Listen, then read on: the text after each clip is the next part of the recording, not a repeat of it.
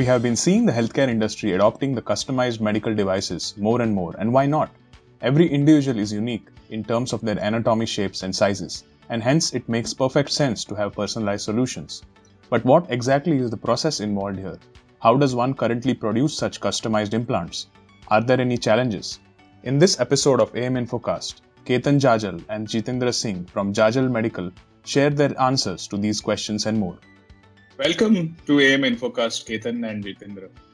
Thank you, uh, Aditya. Thank you, Aditya. So, Ketan and Jitendra, you know, you have had diverse uh, backgrounds in, in the medical industry and, you know, have, have had uh, you know, interaction with the 3D printing uh, aspects as well. So, before we go into the you know, technical aspects, could you share a bit about, you know, both your AM journeys, particularly, you know, how, how you've experienced this technology evolve over the past, uh, say, five years? Sure. Um, so for me, uh, my AM journey started almost uh, 20 years ago with my thesis uh, during my master's program for uh, medical applications of 3D printing, where we, I had a chance to, you know, 3D print uh, an implant, uh, metal 3D print implant almost 20 years ago. Um, and since then, I've been in the industry for almost 10 years. And then working with Materialise and medical applications primarily um, and then i've had a chance to kind of also go back to the real medical field and spend time on the surgical side of things uh, for almost 10 years.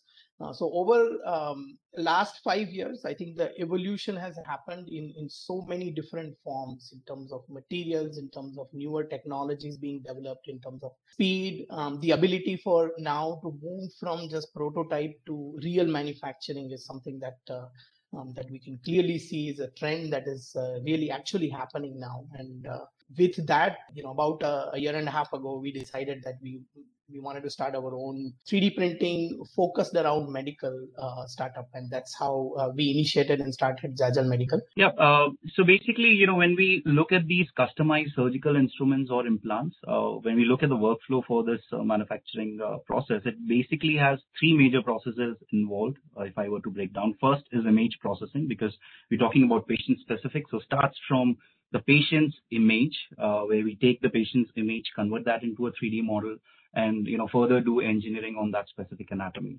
Uh, now this engineering on anatomy stage is basically the designing where based on the requirement and the defect and the product required, uh, we can design that customized jigs, fixtures, or maybe customized implants.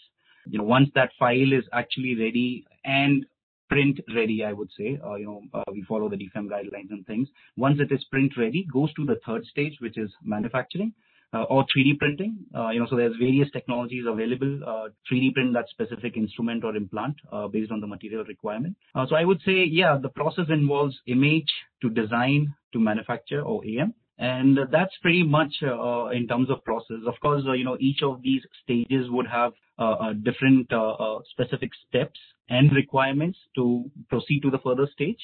but overall, if I were to sum it down, these would be the three major stages in the ideal process. Yeah, and uh, would there be any parameters really that would affect the outcome in terms of quality for these three major processes? Yeah, well, there are quite a few. So, you know, once when we break down these processes into specific stages like image processing or segmentation, designing, and then further 3D printing, at, at each stage, there are different parameters that are associated. For example, if we look about the image processing, the image data has to be of a very good quality. Uh, you know, the scan data should definitely maintain the minimum slice thickness. The gantry tilt should be zero. And of course, when we're importing this data, uh, the software, you know, uh, what is the accuracy and uh, uh, the potential uh, application of that software to convert that specific data to the accurate one is to one replica of the 3D model. So, you know, these are few parameters which are associated with image processing. Now, when we look at the designing stage, there would be multiple parameters that can affect the quality. one could be importing this data from the segmentation software into the designing software. You know, so is there any data loss associated with that? If yes, how the software really compensates for that? Uh, and further, this design software should be, uh, you know, able to precisely work on these complex irregular geometries. That's a must. And of course, based on uh, various clinical applications, uh, one should be able to incorporate these customized features uh, as well. You know, we, talk about, for example, microporous structures that can enhance osteoblast growth and further osseointegration. So these kind of things is something, of course, a designing software would be driven by.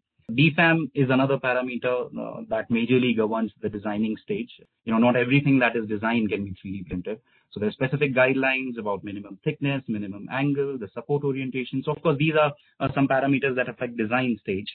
One crucial uh, part of the design stage uh, that I think maybe Ketan can also uh, agree on is a lot of validation and virtual simulation of these customized uh, devices. So that's pretty important when we, for example, are designing a customized oral maxillofacial implant. You know, we'll definitely have to virtually simulate along with the structural and functional analysis. Um, you know, um, a load-bearing customized implant has to be always tested under those load conditions for its functionality and longevity. So that's something that, of course, uh, a majority of the OEMs keep in mind as well in this customized process.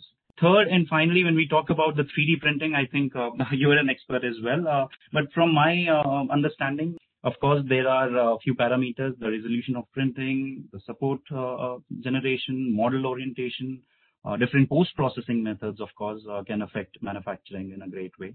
So I think, yeah, these stages would have their own parameters that can really affect the clinical outcome.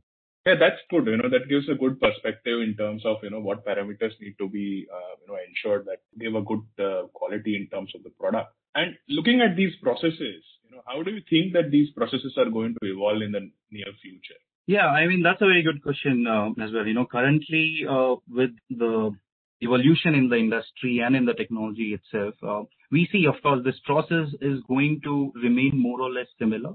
Uh, you know, but different stages could be really enhanced to give a better uh, user experience, better clinical outcomes, uh, better communication tools, and things like that. You know, so currently when we talk about this industry 4.0 in general, uh, you know, it is an ecosystem that comprises of uh, specific areas uh, where additive manufacturing is, of course, one thing, but also a bigger part is digitization, you know, which includes this cloud computing, IoT, online services, cybersecurity, etc right? So current processes, of course, uh, when we talk about image segmentation, the designing, all of this is happening at the back end. Uh, biomedical engineer who's you know in constantly communication with the clinician to understand uh, that specific inputs. But are we really efficient enough into this? You know, a lot of times surgeons would be really, really occupied you know it becomes very difficult to really find a common available time to discuss these things. So what if you know there's an online platform? In fact major uh, of these players you know along with us i'll give you an example that we are developing these online platforms for uh, good communication for good data management for online virtual planning and simulation you know which can be accessed anytime uh, anywhere by surgeon probably on his mobile or a laptop or a tab anywhere you know, so these kind of things are something which we see the process would definitely evolve. Of course, uh, each and every stage would evolve in its own way. We talk about segmentation. There's going to be auto segmentations, AI and ML to be incorporated for automated uh, segmentations, right? That's one thing, of course. We, we still see that, you know, population based specific implant. Now, one thing is patient specific and a lot of things uh, also relate to a population specific. So that's something, uh, you know, which can evolve in segmentation part. Similarly, designing and manufacturing would also you know evolve in um, its own way for different processes. Yeah, I think uh, that's uh, what I would think in terms of evolution of this process. That's great, uh, Ketan. Uh, you know, uh, on the basis of your experience, anything anything you would like to add, you know, on the processes or you know how you've seen it and how these processes evolve because you work with you know large organizations uh, working in the medical devices space. You know, any thoughts on this? Yeah. So I think the overall backend processes are now more and more like Jitendra mentioned, you know, getting more and more automated as much as possible with the AI and everything. Um, but you know, one of the things that uh, we have done as an organization is really prepare ourselves for future and focus on digitization. You know, if you look at it today, you know, whole current situation of COVID, we were very prepared because everything for us was digital. You know, you know, we had servers, we had data that never existed locally. So all that uh, is actually happening uh, now, especially with the current situation, is actually getting accelerated. And we are really preparing ourselves for this, especially uh, digitization, wherein the surgeons are able to view. Um, understand patient's anatomy. Um, we have uh, we have had cases where you know the, the patients themselves are uh, sometimes a doctor and they would want to know more about it. Or um, a patient's relative who has an understanding of uh, of the clinical problem wants to know more. Or we have had situations where you know we had one surgeon who wanted to get more opinion from their colleague. So having um, an ecosystem that supports this is really helping us. You know, for example, in our MySegmenter platform, we allowed an open link wherein a case link can be shared uh, by the surgeon um, with anyone. So the surgeon can send it to the patient, surgeon can send it to their colleagues, and they all can give feedback on the specific problem or um, the areas they would be wanting to talk about. Uh, so, you know, bridging these gaps really is helping make healthcare better because by doing this, now you are really, you know, we have heard surgeons saying, hey, you know, I was never so close to the problem. You know, a lot of times um, they get these uh, CT scan images which are just 2D images, and and uh, it is hard for the surgeons to really understand the 3D anatomy from just the 2D slices. And, uh, you know, ability to have an open link that they can share with other colleagues and get feedback is, is uh, profound for their uh, planning, you know, for the, for the surgery.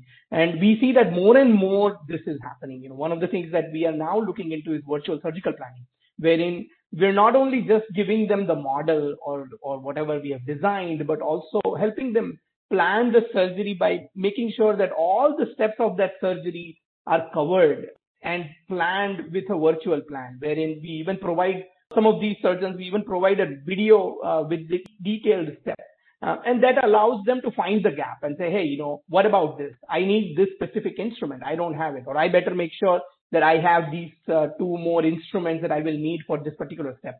So these are the things that is helping them uh, make a better clinical decision uh, using these technologies sitting anywhere, like Jitendra mentioned. Right? Surgeons sitting in, we have, we still get calls from surgeons when they are in the car and driving to another hospital and they're talking to us, looking at the model and giving us feedback. So um, definitely, I think that the future is is digital, and you know that's that's something that uh, we will um, we we see um, going forward, even um, expanding further. Just to add to that, you know, one of the things that we added more for our market was uh, you know payment gateway. So for example, uh, the same uh, 3D model link that we generate on MySegmenter, uh, the same link can now be sent to the patient by the surgeon for making the payment. And what that did was it opened up uh, or it uh, it sort of helped reduce the cost because otherwise there are multiple players in the ecosystem um, and the cost keeps getting added because of multiple players in the ecosystem. So now with patient directly paying um, it reduced the overall burden or the overheads and and made some of these uh, actually accessible to the patients, which probably it was not before. So again, it varies from surgeon to surgeon, but we are also seeing some group of surgeons really adapting this uh, all the way to payment gateways where they're um, they're uh, sending and asking patients to directly pay. So it's uh, it's digitization um, is definitely here to stay, and uh, you know, we are really gearing up. Of course, we are not there yet. There's uh, still a lot to be done. Uh, but uh, it's something that we are really gearing up and we see that, you know, this is the future where things will evolve for better clinical outcomes. Yeah, that's great. I think whatever insights you provided, both of you, Jitendra and Ketan, that really gives a snapshot of, you know, how the healthcare industry is evolving in, with respect to customized medical implants and the other components which are made by 3D printing. And thanks a lot for joining us today and uh, you know sharing your thoughts and we wish you the best for journey forward uh, in digitizing the industry. Thank you aditya. It's an honor to be part of this podcast. Thank you. Thank you aditya so much. Pleasure. Thank you for joining us for this episode of am infocast powered by amchronicle.com where we showcase the world of possibilities with 3d printed customized medical devices. We hope you enjoyed the conversation do leave your feedback and comments by clicking the link in the episode description and stay tuned for our next episode.